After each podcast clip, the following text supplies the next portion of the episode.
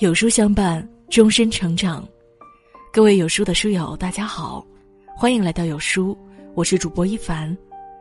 今天要和你分享的是，华为博士后工作站成立，年薪最低五十万。孩子，逼不逼自己，过的是不一样的人生。一起来听。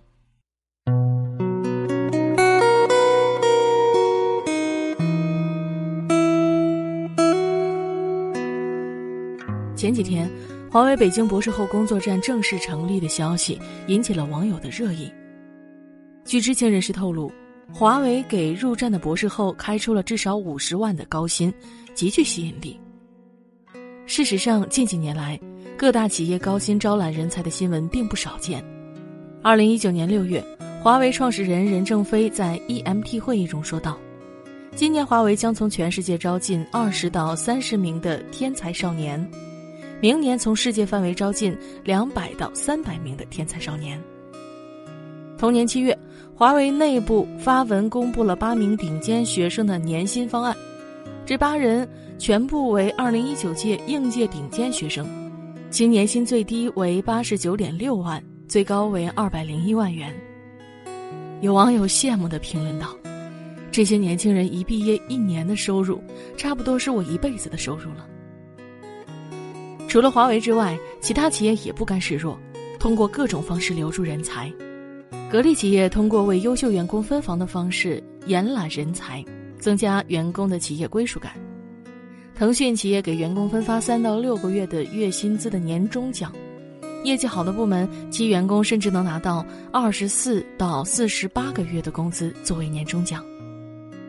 看到这一则则的新闻，别急着羡慕别人的高薪。不妨看看这些人才背后的履历。就拿进驻华为的这些博士来说，他们不仅要毕业于国内顶尖名校，而且还要求在求学阶段就已经有突出的科研成绩。你看，这个时代多公平！你有本事，市场就会给予你高额的回报；你是金子，就不怕没有发光的一天。可遗憾的是。很多人只看到这些天才少年拿着高额年薪风光的样子，却没有看到他们在背后寒窗苦读二十年、默默付出的样子。于是把自己所有的失败归咎于世界不公、生活太苦。殊不知，人生就像老话说的那样：“三分天注定，七分靠打拼。”当你努力到无能为力的时候，才发现。一个人逼不逼自己，过的是两种人生。哪有什么天赋异禀，不过是百炼成钢。还记得那个入选华为天才少年项目的博士毕业生张继吗？才刚一毕业，华为就开出了二百零一万的高薪招他入公司。可谁能想到，张继其实并不是所谓的天才。当年的他是通过一年的复读，才考上武昌理工大学。而武昌理工当时还是个三本学校。虽然高考失利，但张继并没有自暴自弃，而是通过一路的复读、考研、考博，最终考上了华中科技大学，并以优异的成绩毕业。还记得那个十一岁就在世界舞台闪闪发光的钢琴家郎朗吗？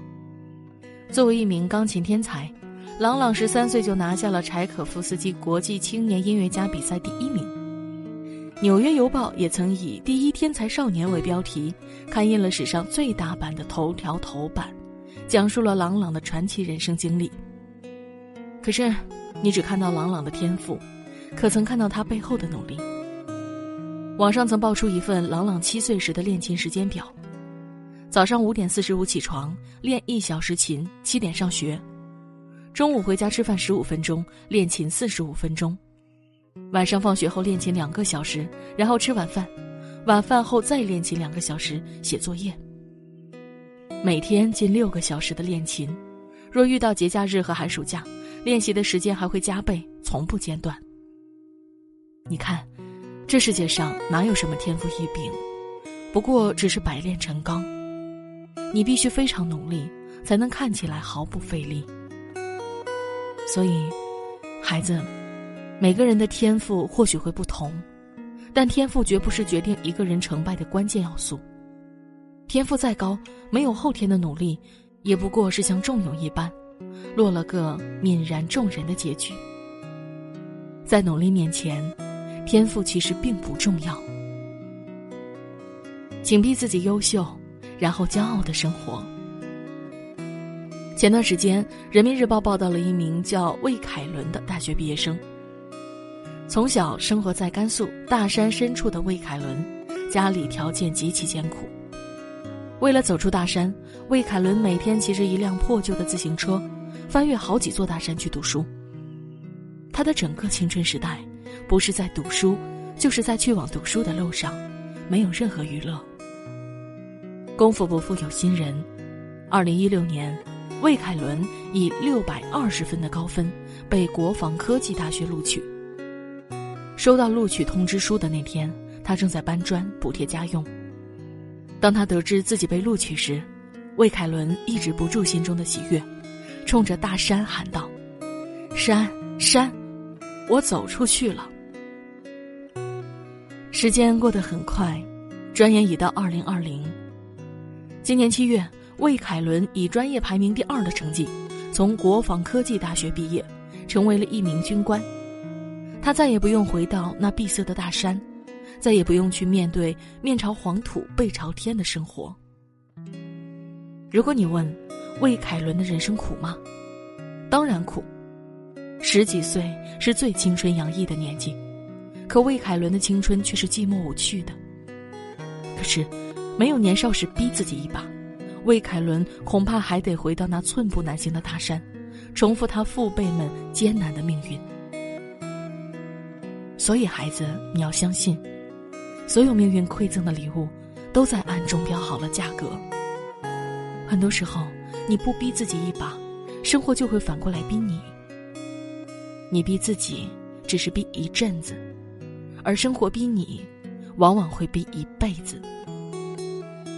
还记得几年前，有网友在玉林本地论坛曝光了一篇日记。